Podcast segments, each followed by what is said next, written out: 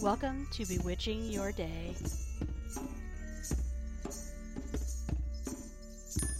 Hey guys, Merry Meet, and welcome to episode 9 of Bewitching Your Day. And today I would actually like to start uh, the first in a three part series. And there are three herbs that I use quite often. Um, I use them in my home quite a lot, and actually in my house. If you walk around, you'll see little bundles of herbs tied over windows and in front of windows and uh, just in random places. And I do a lot of cleansing and purifying and also protection magic around my house. Um, our lives are chaotic and we've been through a lot and so I like to feel like our home is a sacred space and is safe for us. So that's kind of a big thing for me. And you'll probably see that come up more in future episodes. But I actually, most of these bundles are the same three herbs. And the herbs are tied to the three aspects of the triple goddess. Um, today, I'd like to talk about the herb that is tied to the maiden aspect, and that is thyme. Uh, not the linear temporal space time, but T H Y M E.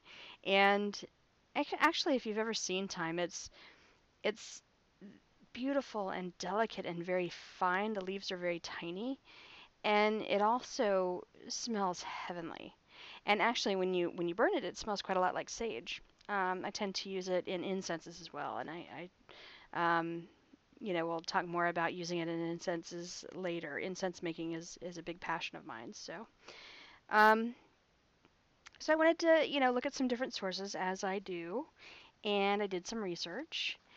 And in the Women's Dictionary of Symbols and Sacred Objects, Barbara Walker um, says the word thyme comes from the Greek to make a burnt offering, because the Greeks used it in temple incense. Uh, let me see. It is used medicinally, and the oil of thyme is deodorant and antiseptic and fungicidal, um, but also quite poisonous. And this is actually something I did come across in all of my readings on thyme is that the essential oil is great uh, for scent, you know, smelling and things like that. Don't rub it on your skin. Don't take it internally. Um, it's one of those things that like a, a little bit is a good thing and a lot is a very, very bad thing. So, like a lot of herbs. And, you know, that is something I wanted to talk about too is how an herb used as an herb will often have different properties than an herb used in aromatherapy or the essential oil of that herb. Um, so I kind of wanted to cover both aspects on these because I do use both the herbs and the essential oils. So I just wanted to go over that. And Scott Cunningham, you know, I love my Scott Cunningham, in Magical Aromatherapy, um, he ties thyme to Venus and to water, or, or the essential oil of thyme to Venus and to water.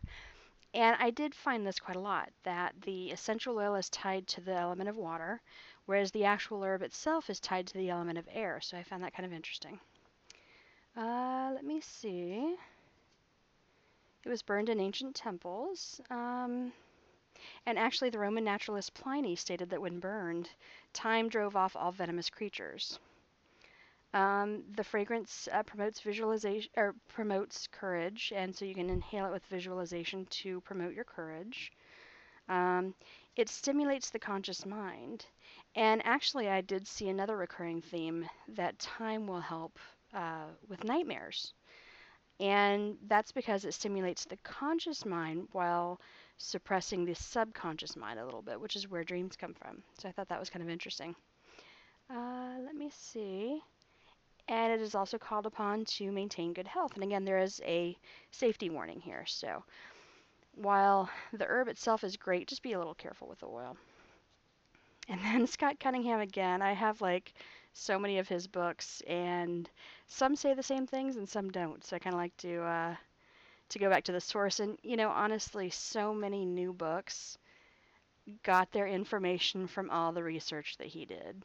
Um, so I kind of like to go back to the source. But in magical herbalism, let's see. Here he has it listed as being ruled by Venus, uh, which again he confirmed in magical aromatherapy, but also being ruled by the element of air. And this is, you know, talking more about the the physical herb as opposed to the essential oil. Um, it, basic powers are clairvoyance and purification. Um, burn his incense to purge and fumigate magical rooms. Take a magical cleansing bath in the spring of thyme and marjoram. Um, a pillow stuffed with thyme cures nightmares. Uh, let's see. Crush a handful of the of the fresh herb and inhale. You will at once feel refreshed and renewed. Wear a sprig of the herb at funerals to protect yourself from the negativity of the mourners.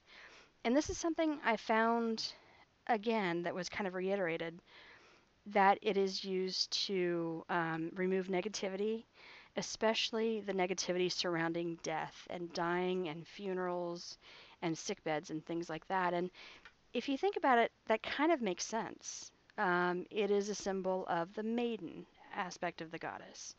And her power is that of life and freshness and renewal and joy and you know that spark of life and that enthusiasm. And it's kind of the opposite of the energy that you would feel at funerals. So that does make sense. Let's see. And in the encyclopedia of magical ingredients by Lexa Rosean um, she has the ruler of thyme as Venus and fairies, which I thought was kind of cool. And that actually makes sense with the tiny little leaves. It is very fey. So uh, let's see. Add this herb to foods to increase your awareness, sight, and memory. Uh, bathe in the oil for serious purification after you have come in contact with death. There it is again. Uh, thyme cleanses and renews the spirit and calls angelic forces to one's aid. It's also used in love spells to invoke more gentleness and understanding into a relationship. And these are all good things, and these are all things that are tied to the maiden aspect. Let's see.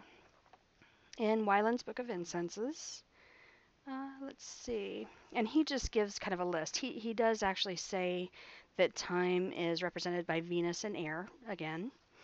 Um, and there's a list here uh, clairvoyance, compassion, confidence, consecration, contact other planes, courage, divination, love, magic, meditation, money, prevent nightmares, there it is, uh, protection, psychic development, and growth. And again, it comes with that same warning uh, not to overdo it with thyme. So, um, so anyways, just something to think about. And actually, that's something I would like for you to kind of focus on today. Think about thyme. Think about, you know, foods that you've used it in. Use some in some food. Um, it's delicious. And, you know, maybe burn a little bit. It actually smells a little bit like sage when you burn it.